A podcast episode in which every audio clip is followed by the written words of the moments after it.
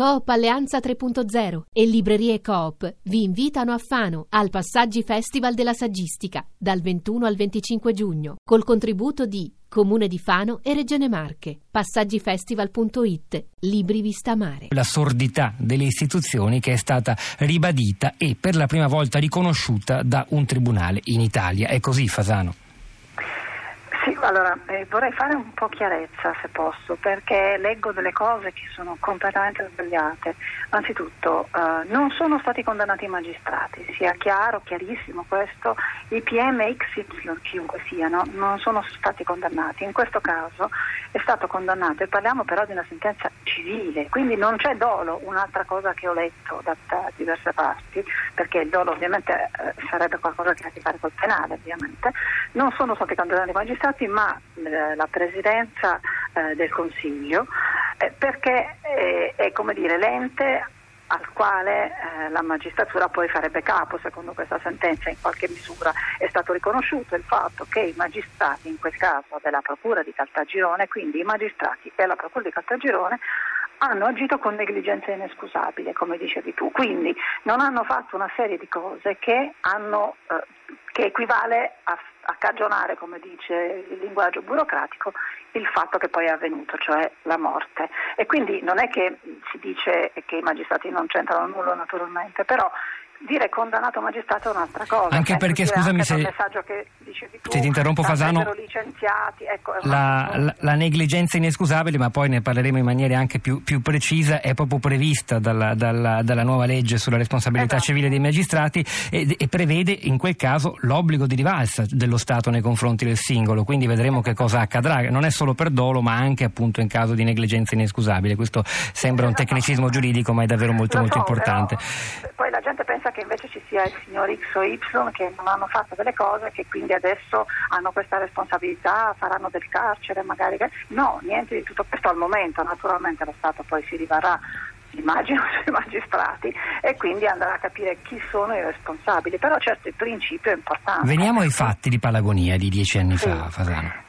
Dieci anni fa c'era questa donna che aveva fatto ehm, mille segnalazioni, le 12 denunce o querele, d'accordo, ma poi anche tante altre volte era andata dalle persone che di lei eh, si erano occupate, che avevano seguito il suo caso, ce n'era una in particolare di cui, lui, di cui lei si, eh, si, fidava, con la quale era entrata in confidenza, è un carabiniere, a denunciare eh, la, la prepotenza, le minacce, eh, gli insulti, eh, le botte che questo marito eh, continuava a, a darle. Questo marito aveva problemi di droga e probabilmente anche problemi psichiatrici, quindi poi le aveva chiesto a più riprese che fossero presi dei provvedimenti seri, cioè di restrizione proprio della libertà di questo uomo, non semplicemente chiamarlo e dirgli guarda che così non si fa. Ecco. E la cosa sconvolgente di questa storia è che questa signora praticamente non ha vissuto gli ultimi mesi della sua vita, in particolare gli ultimi sei mesi, è come se avesse vissuto una non vita perché quest'uomo era ovunque, perché quando le ha mostrato il coltello per dirle in qualche modo con questo io ti ucciderò, lei ha capito che non aveva scampo, perché si faceva sempre accompagnare dagli altri per non essere sola e anche la mattina dell'omicidio era con suo padre che è stato ferito anche lui nel tentato omicidio di questo tizio.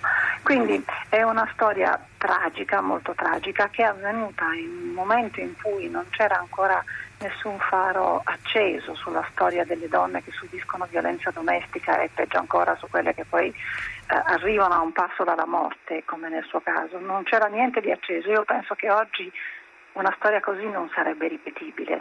Io spero che una storia così non sarebbe ripetibile, diciamo, anche se ne abbiamo sentite anche di recente. Diciamo. E infatti poi, c'è un altro caso che noi tra l'altro commentammo, ci dedicammo una puntata intera di tutta la città ne parla qualche mese fa, eravamo in marzo, perché in quel caso arrivò una, una condanna non da un tribunale italiano, bensì dai, dalla Corte europea dei diritti dell'uomo e dei diritti umani di Strasburgo, che ci condannò, per una, eh, condannò lo Stato italiano per non aver agito con sufficiente rapidità a proteggere la figlia, la donna e, e il figlio eh, di eh, Elisabetta Talpis, una donna di origini moldave, se non ricordo male, che vive in Friuli, eh, in provincia, in, provincia, di Udine, che fu aggredita nel 2013 dal marito, il quale in preda evidentemente a un rapto uccise il figlio e poi tentò di uccidere anche lei. Lei più volte aveva chiesto aiuto, era stata addirittura sotto protezione di, un, di uno sportello antiviolenza nel suo territorio per qualche tempo, poi era tornata alla sua vita normale. Insomma, aveva lanciato segnali di tutti i tipi, ma non era mai stata davvero adeguatamente protetta. Per questa sordità eh, la Corte di Strasburgo ci ha, ci ha, denunciato, lo dico, uso la prima persona perché insomma ha denunciato il nostro paese. A questo proposito ci sono state delle novità perché la condanna di quella Corte prevedeva anche una reazione da parte delle istituzioni italiane nei mesi successivi. Vorrei non essere aggiornata, ma che io sappia no, nel mm. senso che poi in quel caso si trattava del fare il più velocemente possibile, se ricordo bene, perché non era un caso che avevo seguito personalmente, quindi non vorrei dire stupidaggini, ma eh, mi sembra che si trattasse di non aver agito velocemente perché quest'uomo, eh, l'escalation diciamo, di violenza era talmente rapida per cui c'era, c'era, proprio bisogno di prendere un provvedimento immediato che secondo poi la Corte di Strasburgo non aveva funzionato. Capita ancora di vederne di casi del genere, però io credo che una, una storia come quella di Marianna oggi eh, addio non, non, dovrebbe, non, dovrebbe, esistere, non dovrebbe esistere perché era conclamata nel tempo, perché era cresciuta con un'evoluzione che richiedeva, con un'evoluzione che permetteva l'intervento con tutto il tempo e con tutta la disponibilità e con tutti i provvedimenti giuridici del caso. Quindi eh, io, io credo che eh, di passi avanti dal 2009 in poi, quindi dopo la sentenza sullo stalking e poi con il 2013 la legge sul femminicidio e poi tutto quello che abbiamo detto, fatto, che abbiamo sostenuto in questi ultimi anni a qualcosa ci è servito, per esempio ad evitare casi come questi che ricordiamolo era, era del 2007, eh, non è che non ci fosse l'attenzione in quel momento, però certamente era molto diverso, eravamo ancora in un momento in cui si rischiava di andare in una caserma e di trovare qualcuno che dicesse ma no signora ma lasci stare, ma perché litiga con suo marito, ma torni a casa, ecco, mm. Di casi così ne abbiamo raccolto tante testimonianze, abbiamo, um, abbiamo visto però anche poi crescere nel tempo eh, i, i, corsi di aggiornamento delle forze dell'ordine che sono sempre più attente, sempre più qualificate e preparate. Abbiamo visto eh, crescere nel tempo anche l'opinione pubblica su questo genere di argomenti e l'attenzione perché la vicina litiga col marito o perché l'amica è finita in una storia che rischia di farle del male. Eh, quindi ehm, direi che eh, spererei che di Mariana Manduca non, non, ce ne fossero più, almeno questo primo passo. Tu prima hai parlato di raptus, ecco, un'altra cosa... Eh lo so, mi è uscita quella parola che può essere molto molto equivoca. Modificare mm. in questo paese è, è appunto, sono un po' gli stereotipi ed è un po' eh, l'idea che tutto si riduca al momento di follia di questo tizio. No, no, non è così. Cioè, la violenza, come eh, ripeto spesso, è, è un, una scelta, una persona sceglie la violenza perché non vuole che l'altra persona faccia quello che sta facendo. La violenza è una scelta, il raptus, la parola raptus in sé che peraltro psichiatricamente non esiste, non è una categoria che esiste, eh, ma che viene usata continuamente, perfino nelle sentenze, perfino nei tribunali.